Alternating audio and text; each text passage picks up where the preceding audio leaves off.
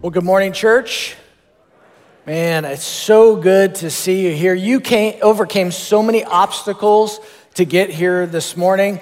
I mean, you had spring forward, spring break, coronavirus, and that's why you got donuts. All right? Uh, you, you deserve it. I'm glad. I hope you enjoyed one. Uh, there might be some on your way out if you, if you didn't get one. And uh, uh don't worry, I'm sure plenty of children sneezed on those. And. But you're welcome to as many as you'd like. Uh, feel free to do that. No, uh, you know, I know, I know some of you are afraid of the coronavirus stuff. I want you to know we do have a plan for what we'll do if we need to kind of uh, shut it down and do whatever the government tells us that we need to do. And uh, we'll communicate that with you for sure when, that, when and if that time comes. I'll tell you that our plan starts with not getting it. It's a good plan, right? Okay, yeah, I thought that was good. Okay, good. Hey, every good story starts with once upon a time, doesn't it? I mean, every good fairy tale starts with once upon a time. But there's a song that starts with once upon a time that ends up not so good. Uh, you know, it's that song that says, Once upon a time I was falling in love, but now I'm only falling apart. You've heard that song before uh, Bonnie Tyler's 1983 hit, Total Eclipse of the Heart. You know, she, she felt this once upon a time love, and then it all of a sudden turned, and there was nothing that she could do. It was a total eclipse of the heart. And we can all relate to that, which is why that song will forever stay in karaoke decks uh, around the world. Because we all understand that, that, that part of a relationship where we felt this initial connection. We felt like sparks were flying. We felt like things were going well. We felt the, the warmth of that relationship. But then all of a sudden, something happened.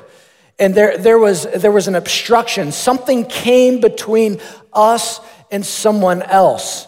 And there, there was an eclipse of that, that relationship.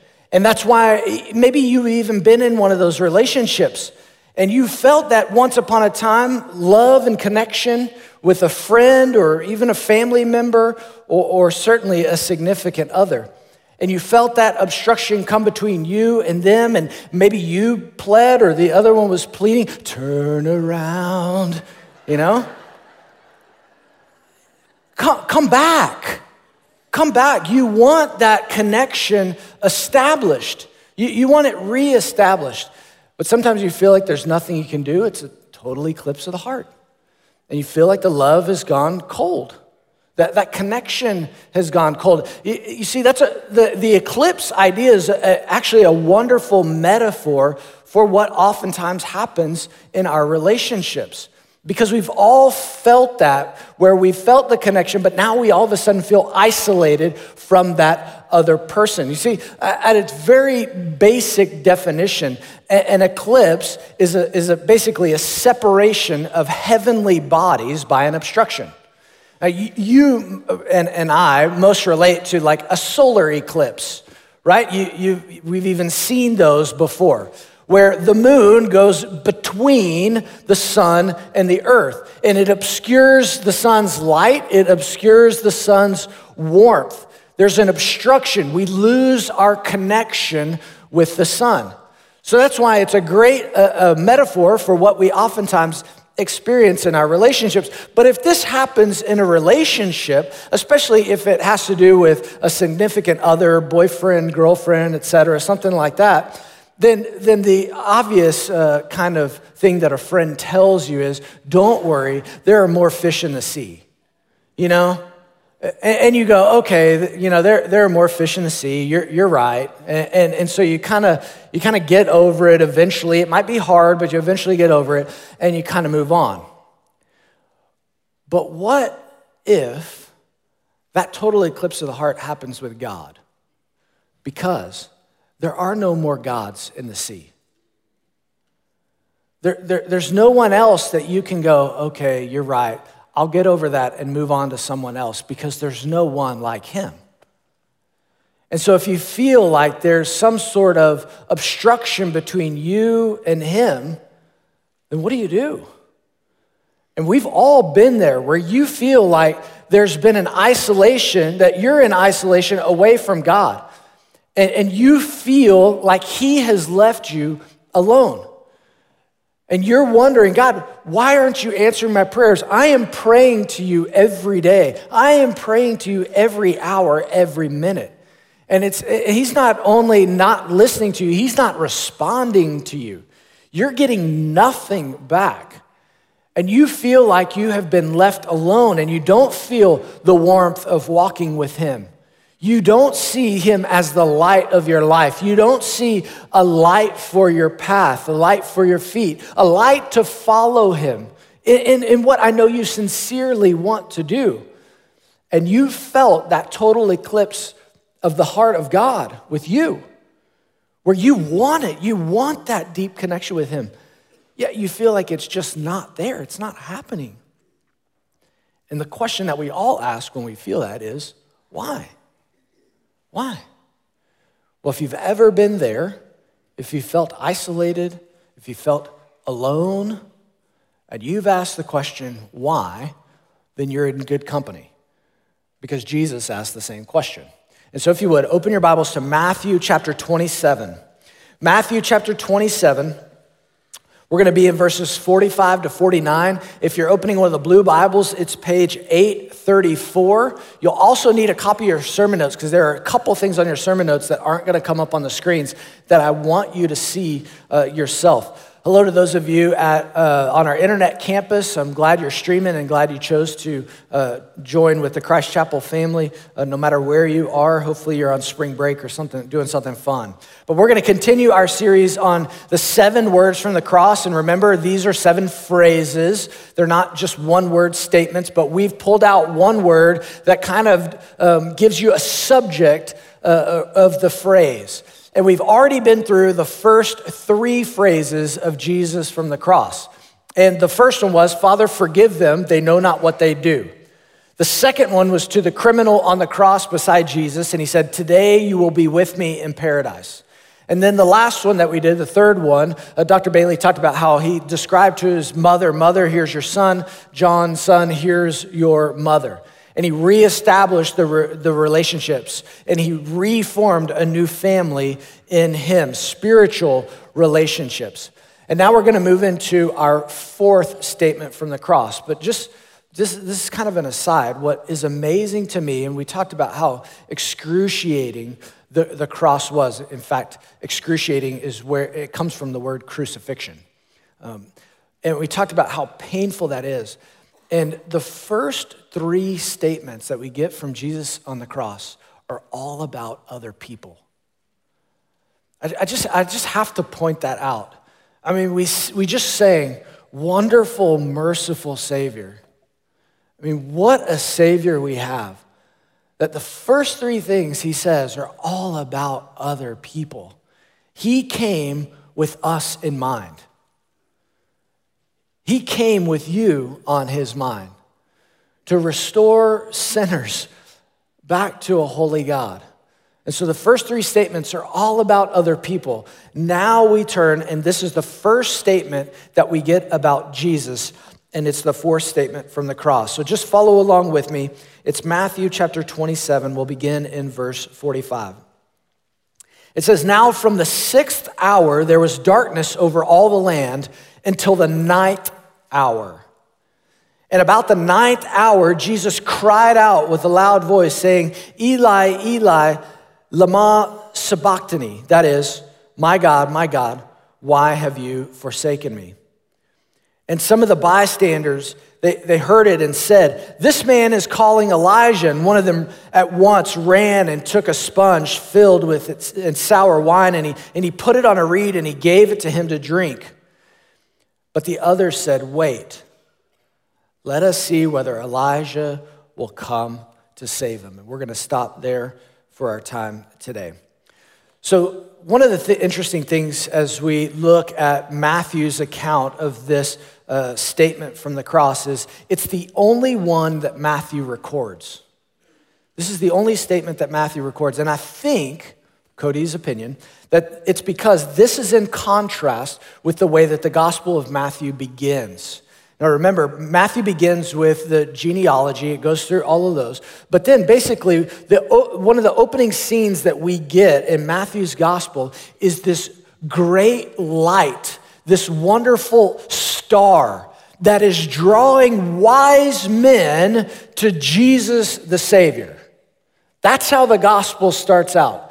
The supernatural light that points people to him who know that they, there's something divine about this, this child. Now, at the end of Matthew's gospel, we have the exact opposite. You see, what we have here at the end is the light of the world being darkened by sin, by the sin of the world on the cross.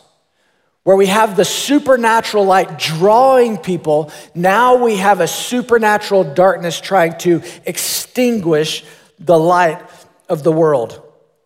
If you look back at verse 45, as Matthew records, he says, Now from the sixth hour there was darkness over all the land until the ninth hour. Now, I have to explain what that means. Jesus was put on the cross about 9 a.m. in the morning. And this says that about the, the sixth hour, there was darkness, which would have been noon. At noon, darkness falls on the earth. Now, this is obviously a supernatural darkness. So, we get the first three statements of Jesus from the cross between 9 a.m. and noon. And now it says the supernatural darkness falls on the earth from noon until 3 p.m. This was the time, obviously, when it would have been the brightest. I mean, what's the brightest time of, of day? The sun is at its highest at noon. That's when the sun is brightest. And now, when the sun is supposed to be shining bright, I think a metaphor for the light of the world, now the scene is set and it's complete darkness, utter darkness across the land. And I have to tell you that um, to be very specific to the language, that this darkness seems to, as, as I've studied it, seems to fall on the land, literally just the surrounding context there. There are Roman historians who talk about this time, so this is verified. This isn't just Matthew's account, but it's not across the entire earth. The word that is used here is the land, the general region that is there. So the, the setting is complete and utter darkness, which we don't know anything about. I mean, if you think about it, we have no concept of, of utter darkness outside.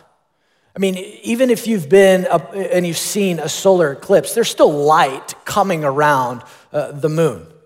Uh, even if you go out to, to the country and you get away from the city lights, you still have starlight.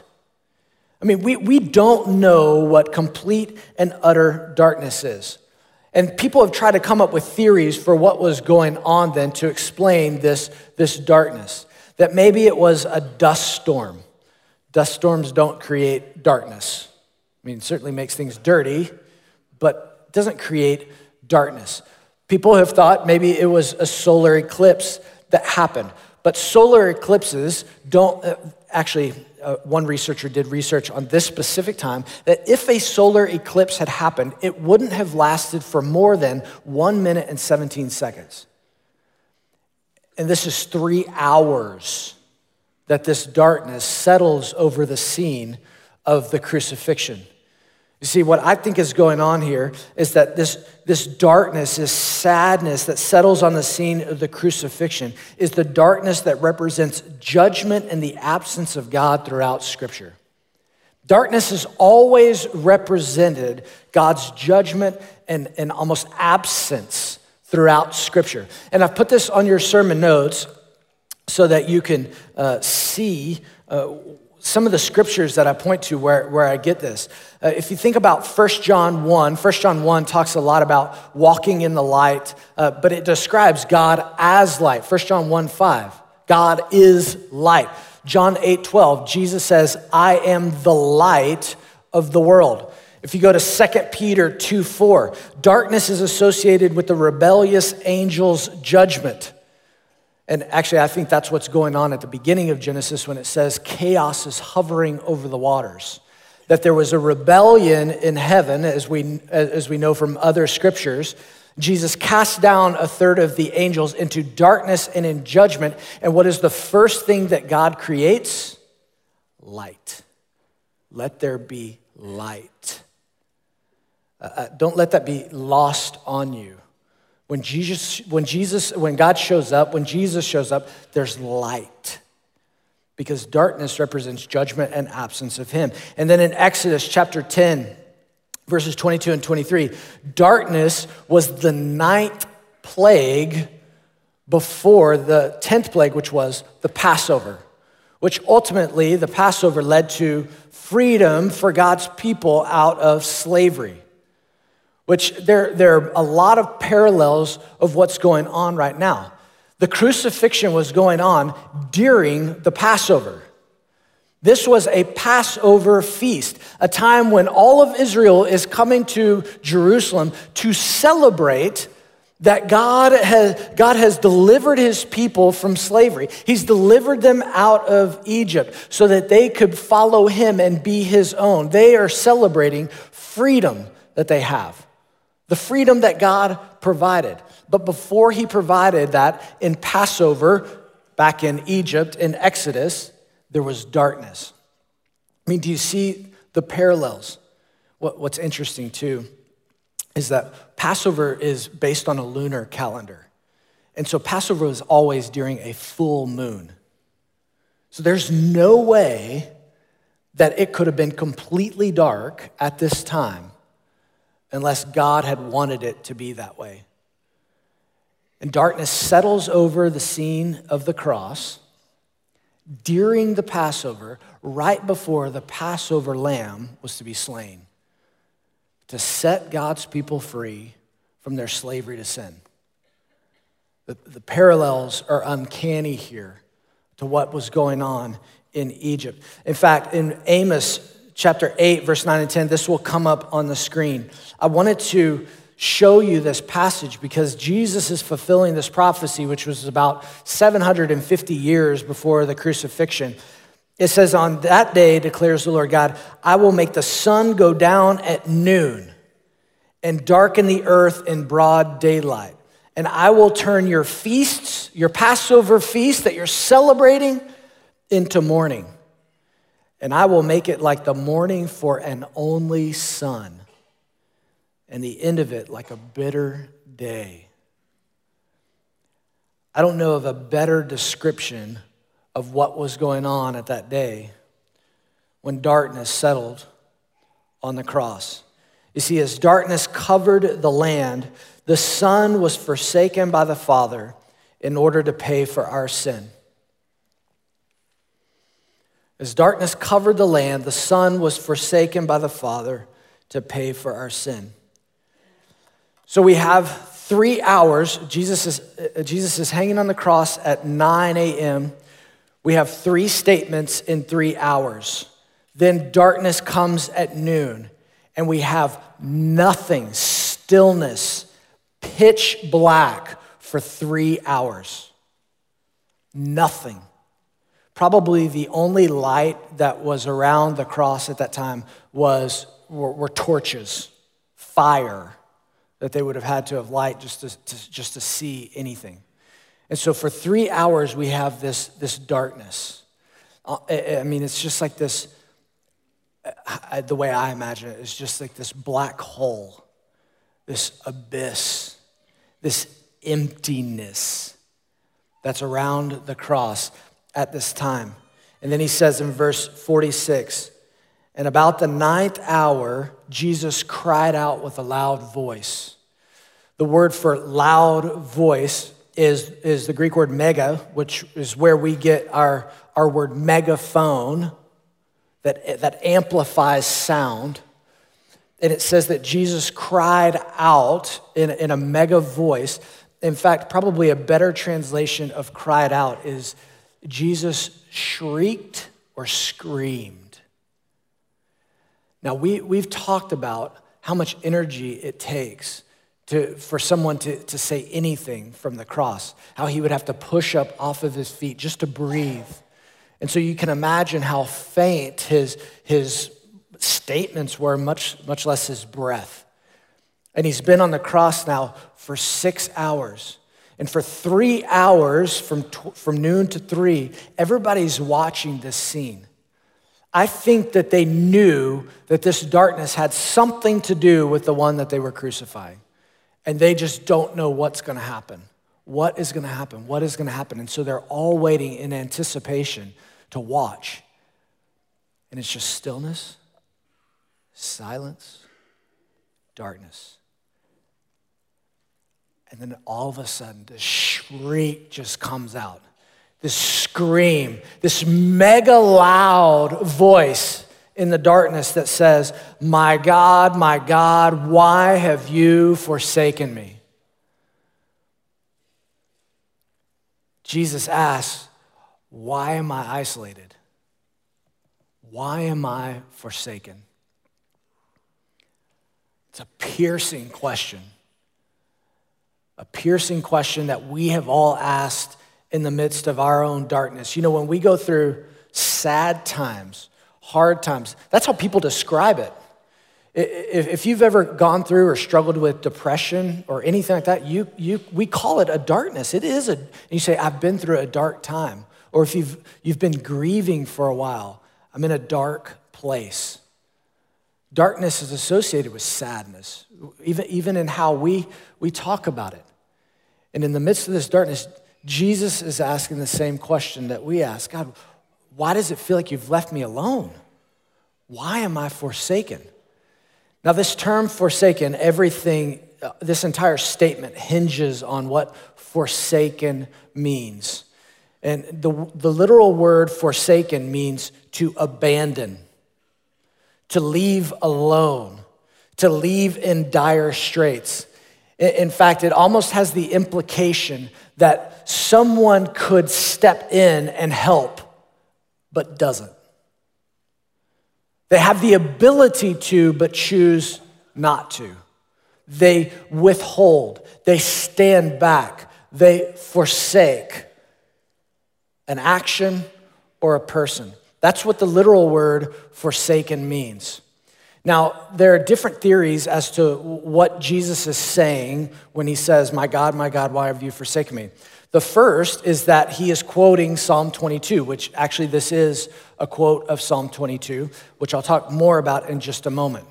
But some are saying that he quotes Psalm 22 because he's trying to comfort himself. And so he actually quotes the entire psalm to comfort himself uh, you know, there's, there's like 15, 16 verses in Psalm 22. There's a bunch of verses that he's just kind of comforting himself. And, and the application that they make is hey, when you struggle, you know, quote scripture, which you definitely should do.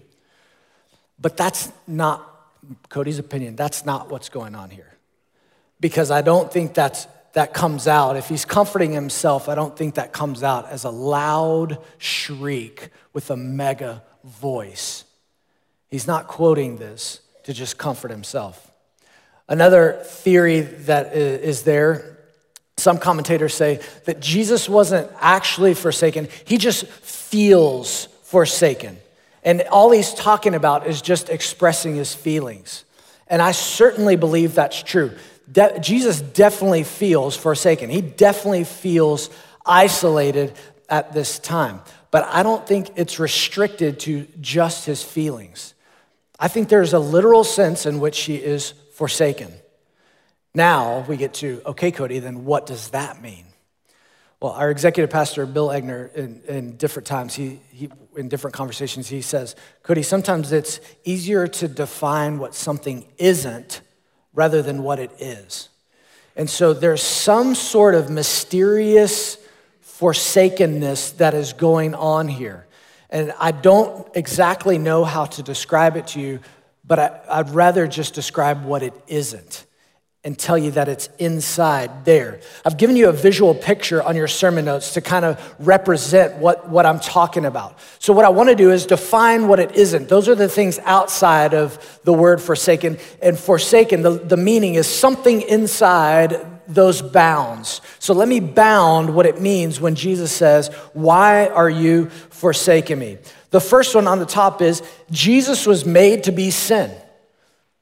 We know that from 2 Corinthians chapter 5 verse 21. Paul says, "For our sake he made him to be sin who knew no sin, so that in him we might become the righteousness of God." And the way I learned it was in Christ. That in him we might become the righteousness of God. So God made him who knew no sin. He had never sniffed sin. He had never, he had never thought about doing that. He was tempted in every way, but he never took one tiny inch of a step towards sin. And now, all of a sudden, he is made sin on our behalf. I think he was forsaken. I mean, can you imagine? I mean, we, we use the phrase all the time going zero to 60. Uh, this is the epitome of going zero to 60. Going from knowing no sin to now being made sin for our sake, to pay for our sin. So he was, he was made sin on our behalf for our sake. Uh, the, the other thing down at the bottom of that box is that he prayed that this cup would pass. If you remember in the Garden of Gethsemane when Jesus is praying, he says, Father, man, can you let this cup pass? And what is he talking about, this cup? It, it's the wrath of God that would be poured out on him for our sin because God is holy and righteous and just. And the wages of sin is death and he was going to take on the sins of the world, past, present, and future. And he says, If there's any way that this cup could pass, but not my will, but thy will be done. Do you remember what happens when he prays this prayer? It's so, he is in such anguish that he is sweating drops of blood. It's so painful for him to think about the wrath of God that's going to be poured out on him who was made sin on our behalf that he's bleeding as he prays out of his pores. So he prays that this cup would pass. There's something going on there that he is so terrified of, in a sense, that he says, I don't want that. Yet, on either other side of the box, on the right or the left, first, he still maintains his personhood. That at the time when he's hanging on the cross, where he's made sin on our behalf, where he's taking on the wrath of God to pay the penalty for our sin, because that's what our sin deserves, that he still maintains his personhood. He's still 100% God, he's still 100% man. He doesn't instantaneously lose his deity or, you know, become completely man and, and not God. He's still Jesus, the perfect God man at that time. And not only does he maintain his personhood, that's a boundary, but the other boundary is he still maintains his relationship with the Father. I mean, he still says, My God. He's still connected. Jesus didn't lose his spot in the Trinity at this time. It wasn't like God removed him, like he could remove himself. Jesus didn't lose his essence, he didn't lose his substance, he didn't lose his position at this time.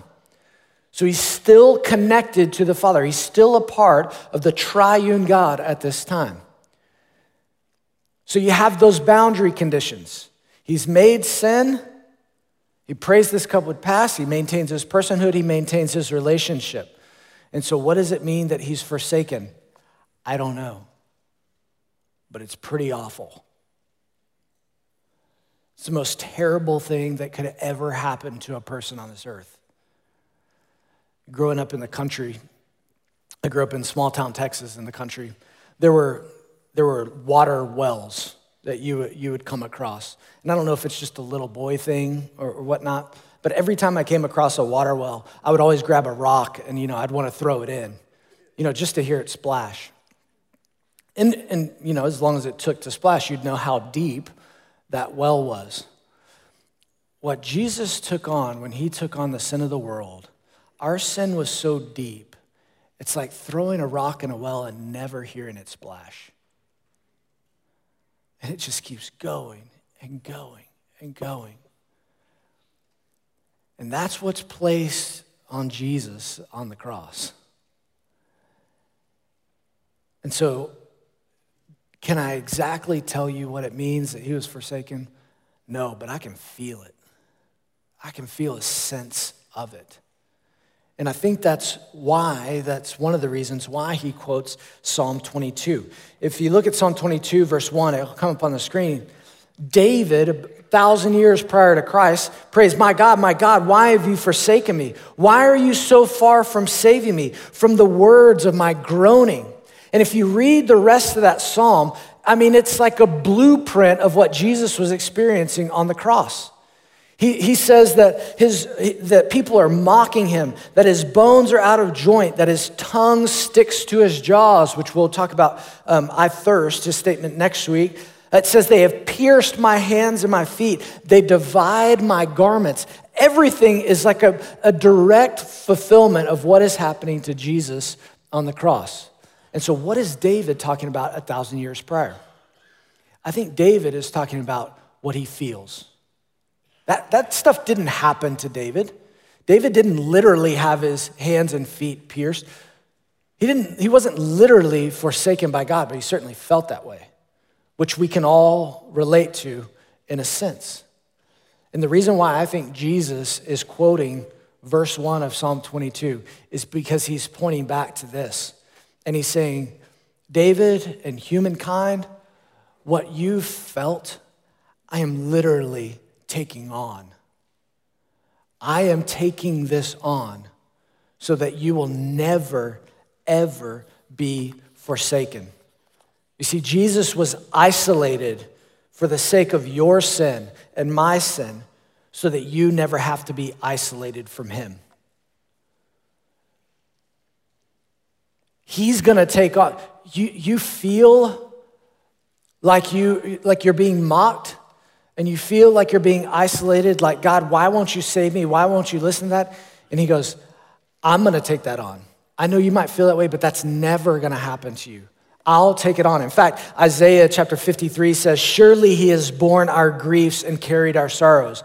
Yet we esteem him stricken, smitten by God, and afflicted. But he was pierced for our transgressions, he was crushed for our iniquities.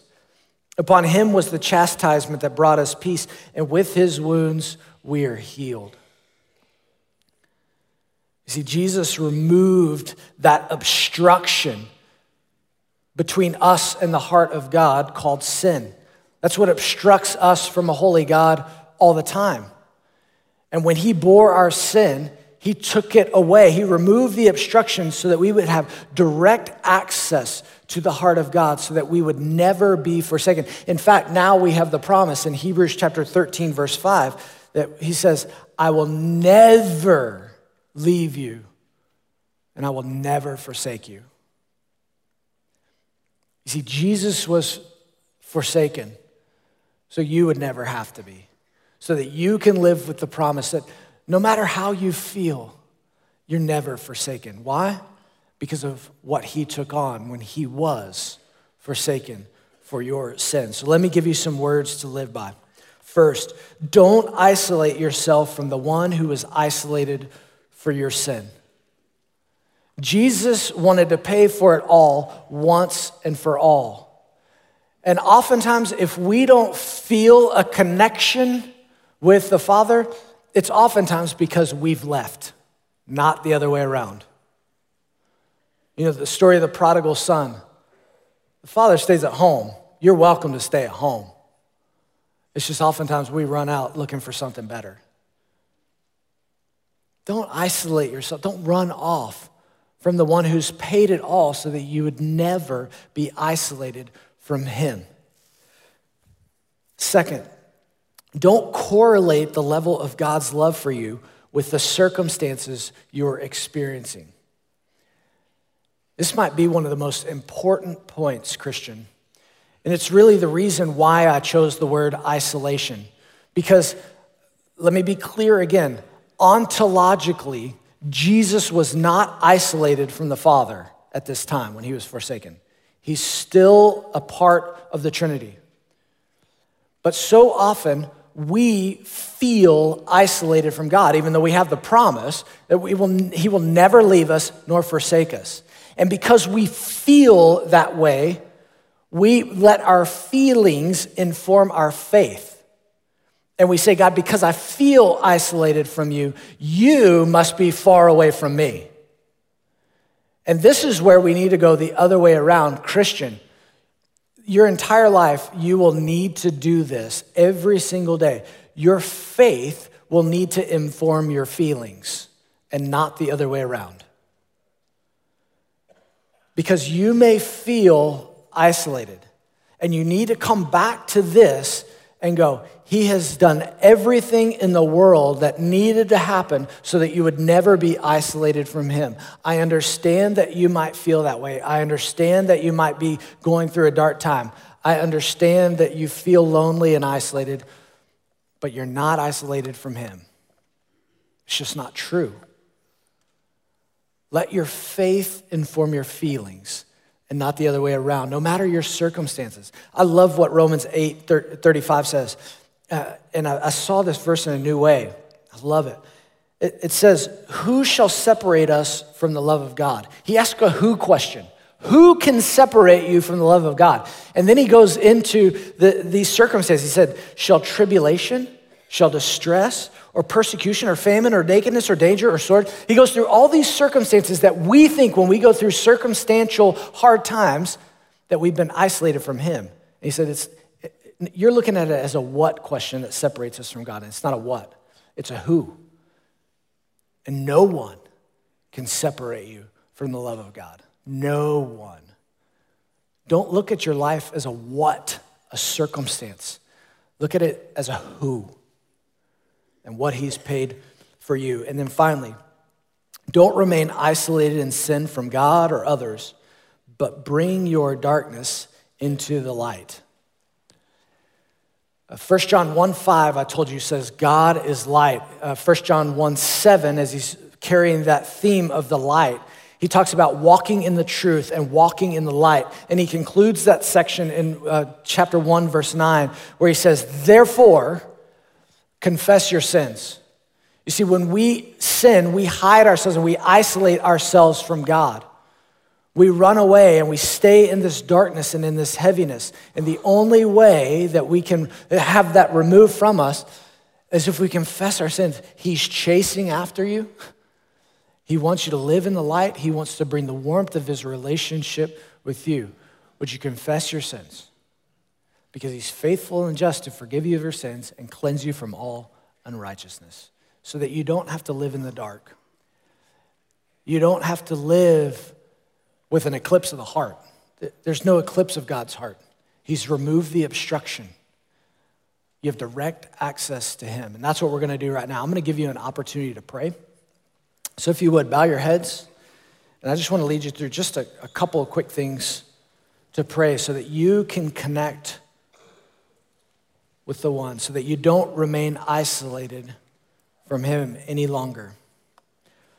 Why don't you begin by just saying, God, I want to be connected to you.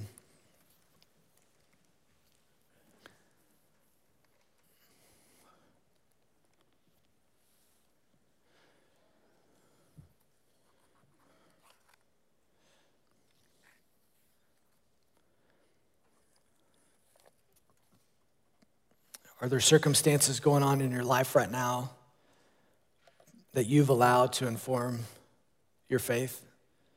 Feelings that you say, well, God, you must not love me. You must not care for me. You must not want to be close to me. Folks, confess that to Him. It's not true.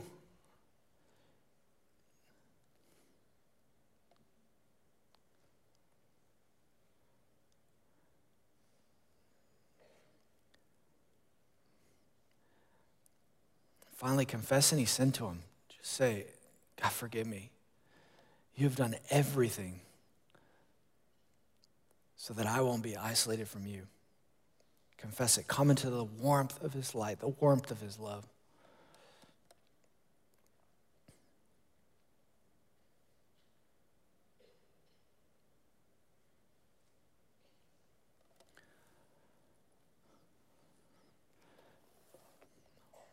Well, God, we thank you that after you are forsaken, Lord, no one will ever have to genuinely ask you that question because we live in the promise that you will never leave us nor forsake us. Thank you for Jesus. Amen.